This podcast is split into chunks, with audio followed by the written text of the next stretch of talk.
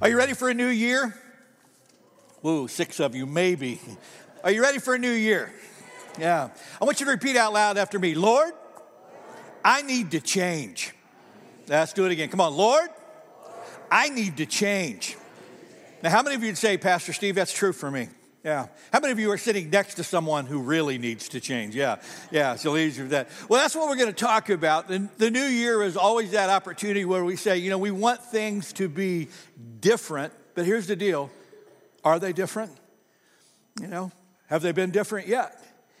Uh, you know, Rachel mentioned the fact that we, we often make New Year's resolutions, which are kind of like promises to ourselves that we actually have no intention of keeping.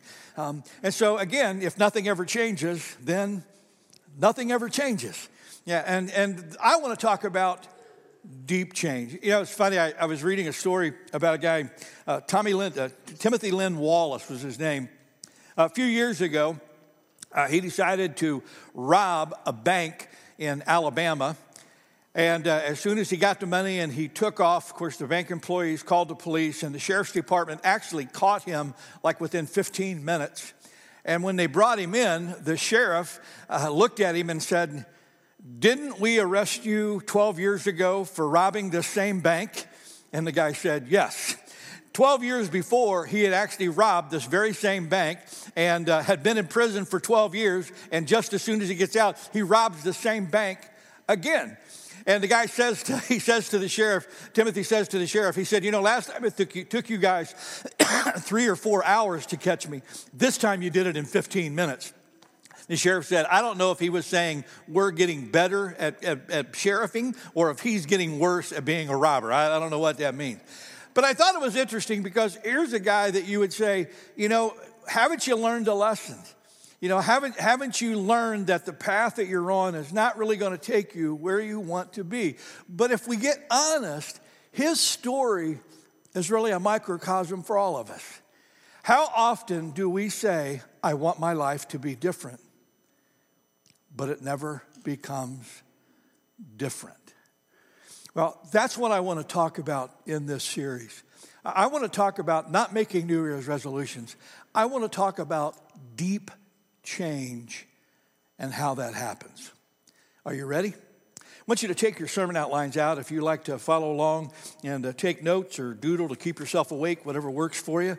We'll throw everything up on the screen. In this series, I'm going to look at the story of God uh, bringing his people out of Egypt where they had been in bondage and setting them free. And I want to use this storyline as just a great look at how God wants to work in our lives. I want to look at a passage of scripture from Genesis chapter 50, beginning of verse 22.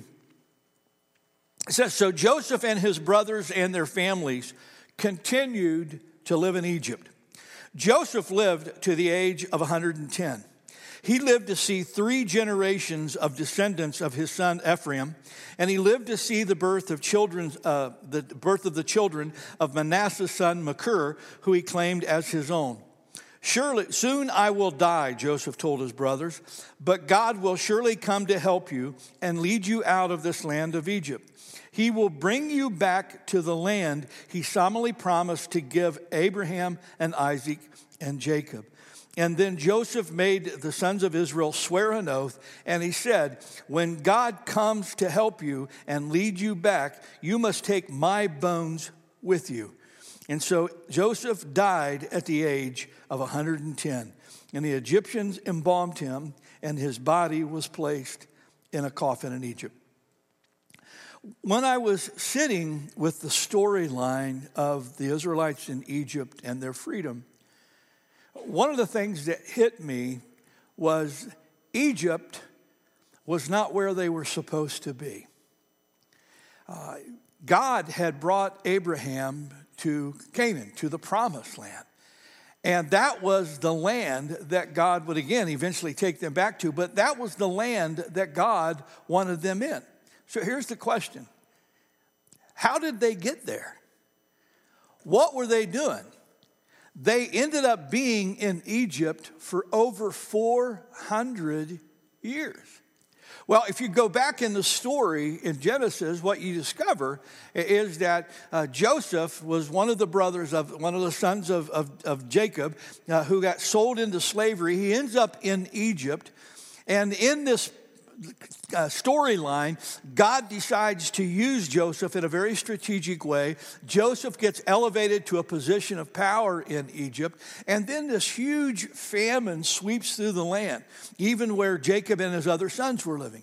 And they were starving to death. Uh, it, Egypt had stored, uh, under Joseph's wisdom, had stored food.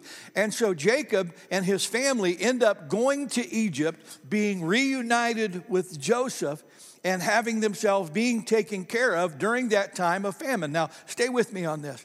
I don't believe it was God's intention that Egypt would be where they would stay. It was a provision of God. It was God showing them that He could work in all circumstances. It was God taking care of them. But what happened was they settled into that land of Egypt and they never left. And as they left, they went from being honored guests in the land of Egypt to being slaves in the land of Egypt. Now, here's the deal look me in the eye for a second. Do you really want to change? Because if you want to change, here's the question you have to ask yourself today How did I get here? How did I get here? if you don't understand how you got to where you are, you will most likely keep repeating these patterns of attitudes and behaviors again and again. For deep change to happen, you got to know how you got to where you are. Does that make sense to you?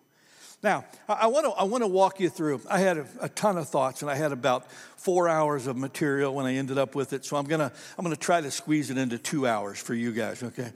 Now I get 30 minutes is all Rachel will give me. So here we go. How do we get how do we get to where we don't want to be? I'm going to give you several thoughts. I had a bunch of them. Let me just give you five of them. You'll relate to some of these. Sometimes we get to where we don't want to be because we got deceived. We got deceived. How many of you have ever been scammed before?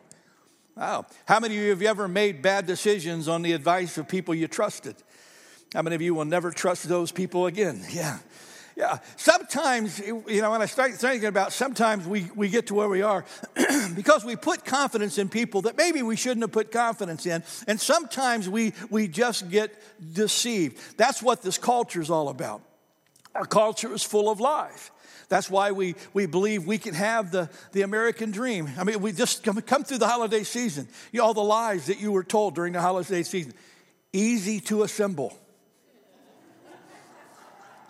For what? An, an, engineer from MIT? Are you, are you kidding me? Or, or, or easy terms of payment. Yes, it'll cost you about $200 a month for the rest of your life. You know, I mean, it, we, we, we, all of these things that we buy into, and this is how the enemy works in our life. He, the, Jesus said that when the enemy lies, he speaks his native language. And some of us, how did we get here? We trusted the wrong people, we listened to lies. Another way that we get where we are is we just get comfortable. We just get comfortable. I think this is a part of what happened for Israel. You know, they got to Egypt, and uh, uh, Joseph was, you know, he was in charge, and so they were well taken care of. They got fed, they got their stuff, and it's just kind of, they settled in. You know what? It's, it's not so bad here, and they just got comfortable. And this happens to us. Some of us get to a place, some of us get to a place of mediocrity in our own walk with God, and we just get comfortable being mediocre. Um, we sometimes we do this. This happens a lot in our marriages. Uh, you know, you get you get first get married and you're and you're passionate toward each other and you and you're making time for each other and you're you know and you're making all these good choices about your marriage and your family. And then you you get into your careers and often what happens to a married couple is that one gets going one way and the other gets going the other way and after a while you just get into this pattern and you just get comfortable with this thing that's going on. It's not healthy, it's not good, but you're just comfortable with it. Sometimes we get to where we don't want to be because we've made a series of bad decisions. we just have made a series of bad decisions. Come on, it's church, Sunday morning, great place to confess. How many of you have ever made a bad decision? Yeah. How many of you have ever complicated a bad decision by making another bad decision? And, this is what we do. I was, I was reading yesterday, I was reading some testimonies of, of guys who had been, uh, had been addicted to gambling and it talked about how they got there and, and how they got out. And one guy was talking about he, he you know, was never really a gambler growing up, but he, he, a guy talked him into kind of getting on some online betting stuff at work. And he, he said he tried it and he liked it. And he said he, he, he kind of liked that anticipation and that adrenaline rush of, am I going to win? Am I going to win? And he said, I won just enough to kind of keep me baited. And I kept coming. He said, I was losing more than I was winning. He said, but it just kept me coming back. And he said, finally, I, he said, I just, just kind of got in this pattern. And he goes, eventually I was doing it at work and I end up losing my job. And he goes, it kind of took over my life and I end up losing my family. He goes, I lost my house. He goes, I ended up homeless on the street. He goes, I was standing on a street corner begging people for food or uh, for, for money to buy food. He goes, and people would give me money out of the kindness of their heart. And he said, the first thing I would do would be go to the store and buy a scratcher to see if I could win some money. He said it was it had taken over my life. Yeah, and he said, I just I got at this place where I just made bad decision after bad decision after bad decision until I finally broke. And that's what happens for many of us. Another reason we get to where we don't want to be is because we believe we're trapped. And again, I think this plays into Israel's story as well. You know, when they first got there, they were honored guests because of Joseph, but then Joseph died. And uh, after Joseph died and the leadership in Egypt changed, they started putting more pressure and they started oppressing the Israelites. And they came to a place where they just believed there's no way we're ever going to get out of here. We can't overth- overthrow uh, the, the army. We, we're, we're stuck here. And, and you know what? There are some of us sitting in this room, there are some of you watching online. I know this is what you're thinking. I can't change. I've tried and you believe that the habits that you can't break or the addictions that have their chains on you or the situation you're in, you, you have convinced yourself there's no way out, it's never going to be different. You believe, think with me, you believe that your situation is stronger than our God. Look me in the eye, and it's not. Jesus Christ came to set us free. And as long as you believe this lie that you're trapped, you are going to be stuck right where you are. And I'm going to, I'm going to be the one stands before you and say, I know your life can be different. Can I give you one more? Another reason we get to where we don't want to be is because we stopped seeking God wholeheartedly. We just stopped seeking God wholeheartedly. Again, this is what happened with Israel. You know, they, they, they've been led by God. They got to the promised land. Then, after this famine, they went to Egypt, and Egypt was God's way of, of helping them out and getting them food and getting them fed. But here's what happened instead of continuing to seek God, they ended up letting the Egyptians become their gods. Egypt will provide for us. And they, they started just turning to other things to, to meet those needs of their life. And whenever we stop seeking God wholeheartedly, here's what happens we either choose other gods or we become our own God. And neither one of those work out so well. Amen. So, what can we do? What do we need to do in this whole idea of getting uh, of thinking about how did I get here. Can I give you just three thoughts this morning? You ready? Here we go. Here's the first one. I believe it's really the hardest. We have to do a ruthlessly honest self-examination. We have to do a ruthlessly honest self-examination. You'll get this. How many of you really don't like looking in a mirror? Especially when you're naked. Yeah. It, I can still remember the day my, my oldest son, Ben, when I was getting ready to, I had a pair of lounge pants on, no shirt. I was going to run out to the mailbox to get the mail. I can still remember, this was several years ago. My son looked at me and said, Dad, you got to put a shirt on. you know, it's not a good look. Trust me. You know, just you got to look. You know, it, and we need to see ourselves through those eyes. It's that it's that kind of that kind of experience that we need to have, and it's the one that most of us truly avoid. In, in, in Tucson at the at the state employment office, it was really interesting. They had a they had a, a big full length mirror, and they had a sign above it that said this: "Would you hire this person?" Would you hire this person?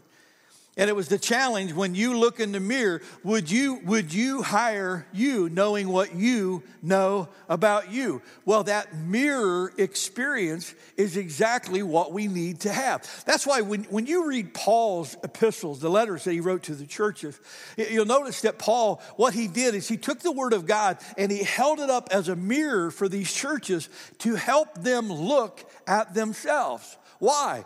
Because he wanted to be harsh because he wanted to bully him, because he wanted to condemn them. No, no, no, no. He held the mirror of God's word up to these churches so they could see themselves as they really were and they could begin to let God do a changing work in them. Does that make sense to you?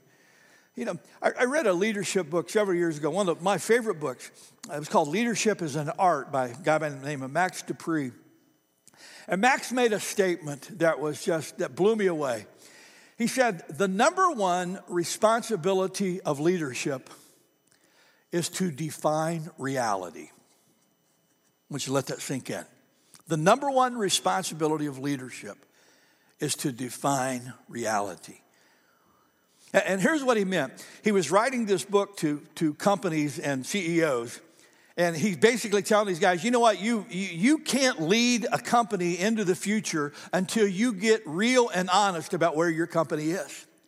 And it's the same thing in life. Look at me. We can't lead our marriages forward until we really get honest about where our marriage is at. We can't lead our families forward until we get honest about where our families are at. Look at me. Leadership begins with self leadership, and you can't lead you until you get honest about you. Does that make sense? And that's, that's not easy for us. But it's in those mirror moments that God does some of his best work. Bless you. My wife Wanda, first person I ever heard use this phrase, the mirror experience. And she used it, she was teaching on the, uh, the story of the prodigal son which is a story about a father who had two sons. And a younger son asked for his share of the inheritance. And the Bible says that he took his share of inheritance and he just spent it on wild living. And after he blew all that money, he ended up on a pig farm and he was feeding the pigs.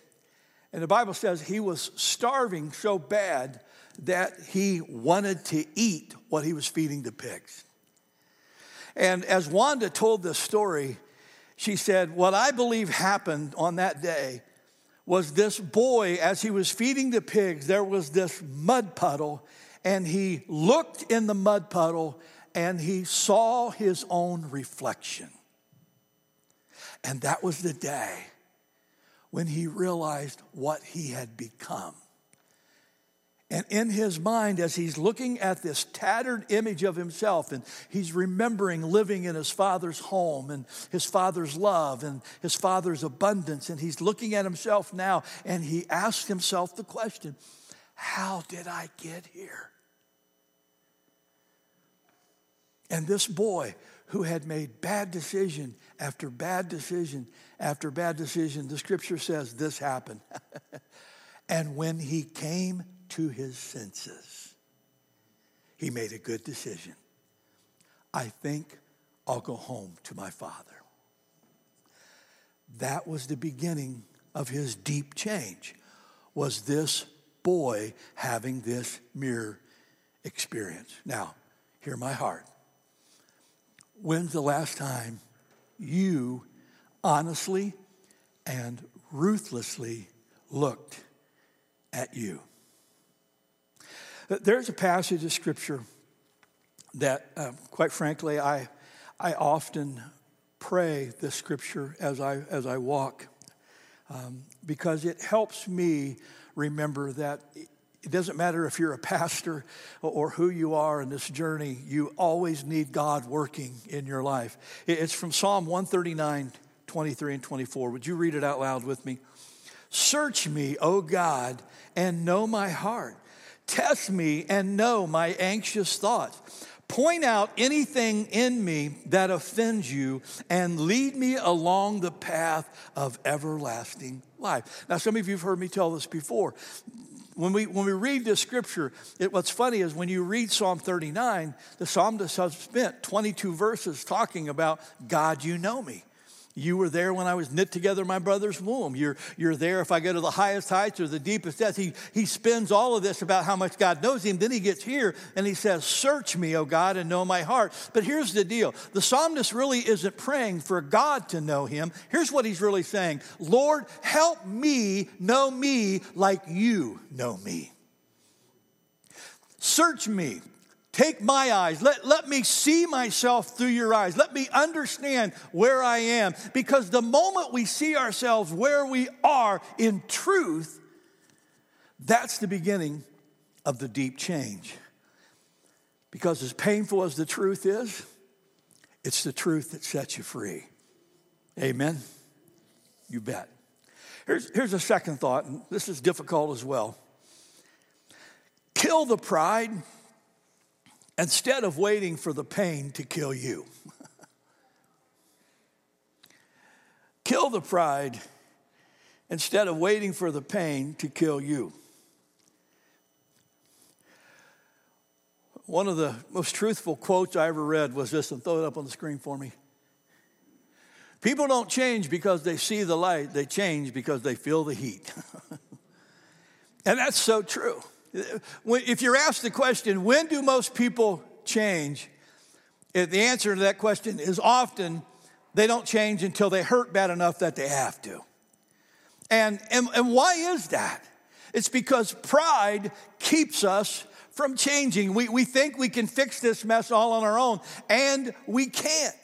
We need to be able to come to a place and say, you know what? I, I know I need the help of God. Pride, pride gets in the way so much. I, I love the passage of scripture, um, Proverbs 11 and verse 12, re, uh, verse 2. Read it out loud with me. Pride leads to disgrace, but with humility comes wisdom. And he said, well, Pastor Steve, how can I, how can I identify pride in my life? How does it come out? Well, let me give you a few ways. Pride causes us to live in denial. It causes us to live in denial. Any of you ever have a friend or a family member or a coworker that has issues and everyone is aware that they have issues except the person with the issues? Anybody ever had that?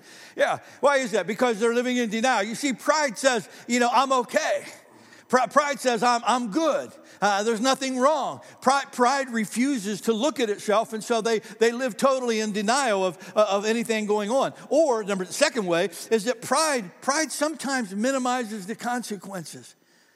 Pride minimizes the consequences. Here, here's what will happen people will finally have to admit, they go, Well, yeah, I've got issues, but it's not that bad. I've got this under control. I can stop anytime I want. Well, I know, and I'm going to work on that. And what's happening? They're minimizing. You know what? My, my family's okay. My, you know, it's, it's not really having. And we begin to minimize the impact, not just on our own lives, but on the impact that we're having on the people around us. It's, it's so interesting to me how, how we can watch our families deteriorate right in front of our eyes and yet convince ourselves it's not that bad. Why? The enemy's making us believe it, you know, it's not really going on, and so we minimize these consequences. Here's another one. You, you, you probably have dealt with this. Pride deflects responsibility. Pride deflects responsibility. What's that mean? Simply this pride causes us to blame everyone else around us. I don't have anger issues. You make me mad. You know, no, I don't. I, I don't. You know, I don't. You know, it, it's you. It's them. It's my. It's my spouse's fault. It's my parents' fault. It's my kids' fault. It's my boss's fault. We spend an eternity passing the blame, and we get it honest. I mean, this goes all the way back to the garden. You remember that, right? you know, when Adam sins, Adam and Eve sin, and, and God comes on the scene, and he goes, Adam, what have you done? What did Adam say? It's all me, Lord? Is that what he said? No, what did he say? He says, The wife you gave me. You know, I was fine in the garden, Lord. I was doing great. You know, you showed up with this woman, you know, who's gonna, who's gonna be all that, and then she wasn't. You know, now look at the mess. You know, it's not my fault. And so God says Eve, Well, Lord, what did you, you know, what have you done? And she goes, It wasn't me. The devil made me do it. Now, come on, it's just us. Some of us have made a life out of blaming people around us. And look, I love you, but you're never going to change until you take responsibility for you. Amen. One more. Pride prevents us from asking for help.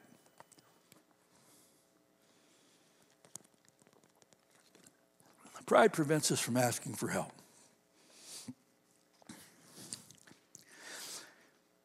Guy named Brian Hopper, uh, a few years back, uh, he decided he wanted to take a one man cruise down the Sacramento River, California.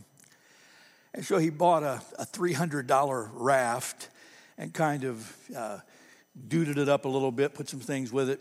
And he decided he was going to take this, this cruise by himself. He was kind of an outdoors guy. And as he was floating down the river, um, his raft sprung a leak, and he ended up on this deserted island about a mile from shore and he's the weather's not good. It's windy, uh, it's raining off and on, and he's trying to fix this raft, and he's like, he couldn't get it, and he thought this is going to take more than I thought. All he had taken with him on this on this journey on the river was two burritos, uh, a, a, jar full of vitamins, and believe it or not, a life-size mannequin of Arnold Schwarzenegger. True story. True story. You can look it up. So he, he's, on this, he's on this island and he eats all of his food the very first day. And it gets too dark, so he waits till the next day, and that's when he starts scouring the island a little bit. And he found some styrofoam, and he's trying to put that around his raft. And then the wind kicks up, and it starts raining really hard. And he realized he can't really explore this island. The weather's just too terrible. He'll never find his way back. And so he, he stays. And by the, the third day, now he's starting to get hungry. He's still trying to figure out. So he took a, he took a, a red sheet that he had, or a red piece of cloth, and he took some duct tape and he made an SOS on this red sheet that he had, this red piece of, piece of fabric, and he hung it on a tree pointing toward the river, hoping that maybe a boat would come by and see this SOS that would probably not be viewable from more than about 50 yards offshore. And so that he goes by. By the fourth day, he's starving. And so he, goes, ventures on the island a little bit. He finds some mustard plants. Now he's eating plants to, to survive. And by the fifth day, his body is breaking down. He's starting to get weak. He realizes he's not going to make it if he doesn't get some help soon. So he finally does what he really didn't want to do. He took out his cell phone and called for help. Are you getting this? This kid who could have called immediately when he landed on shore waited until he was starving to death, about to go into a coma, before he finally took his cell phone out, called a friend, told a friend, I don't know where I'm at, but I know there's a naval base across the way because I hear him play Reveille every day. And he goes, I can see a, a ship off in the distance. And the he, friend calls the Coast Guard who were able to triangulate his position and they were able to rescue him and he was safe and sound, though still stupid. now, when I read this story, look at me. When I read this story, gang, I kept saying, This is our story. This is our story. How many of us know there's something wrong in our life, but we refuse to ask for help? How many of us know there's something not right in our marriage, but we refuse to ask for help? How many of us know we have a habit or an addiction or a problem we can't solve or something we can't break, and yet we refuse to ask for help? Look at me. I'm going to tell you what your friends and family may not tell you. Your pride is going to kill you.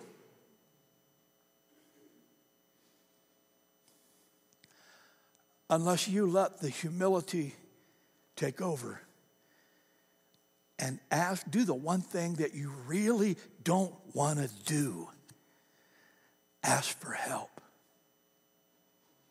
Look at me, gang. You're only alone if you choose to be alone. Give you one more. The other thing you have to do is to confess your need for change to God. Confess your need for change to God.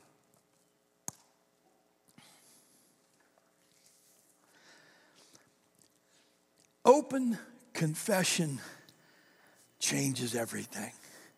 I, love how Proverbs 28 13 says it. Read it, read it with me.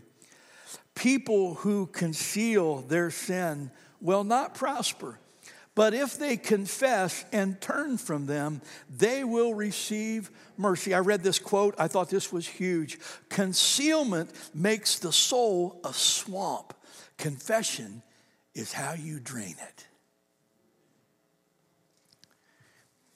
Can I tell you one of the things I secretly love about being a grandparent? I get to watch all the cartoons with my kids. You know, you reach an age where you're not supposed to like cartoons anymore. I still love them. And I get to watch all the animated shows that my, my grandkids enjoy. And uh, one of the ones that uh, this really got a great storyline to it is the movie Toy Story. How many of you ever seen Toy Story? Yeah, some of you aren't holding your hand up, but I know you have. I know you have. Toy Story is the story of a boy named Andy who has this group of toys that, you know, kind of come to life when he's not around. And Woody is a cowboy who's kind of the head of that toy group until the day that Andy gets a brand new toy. What was the name of that brand new toy? Uh, everybody's seen it, yeah, Buzz Lightyear. And he gets this, he gets this new toy, and all of a sudden, you know, Woody's kind of left to the side and Buzz begins. But there's a problem with Buzz. You remember the problem? Buzz doesn't believe he's a toy. He thinks he's real. He thinks he's really a space ranger. He thinks he can fly. He, he thinks his laser can cut holes in things. He, he, he, thinks he's got a radio where he can talk to, talk to the base, you know, and he, he, he's convinced himself he, he's alive. And there's this struggle that goes on through the entire movie until the end of the movie, for, in, in, the, in the first Toy Story. It, at the end of the movie, Buzz sees this commercial, and this store is selling Buzz Lightyears. And all of a sudden, Buzz realizes he's not who he thought he was. And he flips his little thing up on his wrist and it says, Made in Taiwan. And he raises up his foot and it's got Andy written on the bottom of his foot. And Buzz realizes he was a toy. But here is what Woody told him. He said, Buzz, it's okay being a toy because Andy loves you just as you are. Let this speak to you. You, don't have to lie about where you're at. You don't have to lie about who you are. Look at me. God loves you right where you're at. He loves you just as you are. And His desire is to absolutely make you the best version of who you can be. But He can't do that until you're willing to confess where you're at. Amen. Look at me. Do you really want to change? Are you ready for your life to be different than it's been? Well, Paul was writing to the Corinthians and he was talking specifically about receiving the Lord's Supper.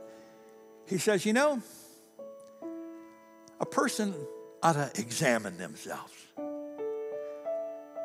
I think it might be good for us just to take a moment to examine ourselves and just reflect where are we in our journey of life? Where are we with God? Look at me, it doesn't matter where you're at. The journey of a thousand miles begins with one step. And today, all you got to do is get honest with yourself and get honest with God. The Bible says if we confess our sins, He's faithful, just to forgive us our sin and to cleanse us from all unrighteousness. Paul said, If any man be in Christ, he's a brand new creation. The, the old is gone, and behold, all things become new. But they can't, you can't become a new person until you admit the old person that you are. I, I want you to just spend a moment reflecting before God. Let the Holy Spirit speak to your heart. Confess to God where you're at and ask Him to help you become all that He knows you can be. Lord, we hold in our hands today the reminder of your great love for us. It's also the reminder that you never expected us to be perfect. You knew that we would fall. You knew that we would fail. You knew we would just end up flat on our faces in life. But that that didn't have to be the end of the story. When we're willing to admit where we're at, when we're willing to kill the pride that's holding us back, and when we're willing to confess our need before you, you are willing to work deep change in our lives. So, Father, today we confess hear our hearts. Lord, for every single one of us watching in this room, for every single person watching this online or listening to this message today, Lord, as they confess their hearts before you, as they confess their need before you, wrap your arms of grace around them. Let them know, Lord, you love them. It was while we were yet sinners that you died for us. And today, like the prodigal son coming home, Lord, you run to meet us so that we can enjoy the fullness of the life that you have promised. Father, today we thank you. We confess before you we've tried to change ourselves and we just don't have the ability. So, God, here today we ask, work your deep change in us. Lord, as we continue, maybe to, to spend some time reflecting this week on who we are and how we got to where we're at, Lord, my prayer is that you will give us ruthless honesty, that we can admit before you and admit before ourselves where our lives are at. Help us to live in truth because it's that truth that can set us free. Father, again, we remind you today that our freedom cost you everything. And so, for this bread that represents your body and this juice that represents your blood, we give thanks today in the precious name of our Lord Jesus Christ. And everyone said,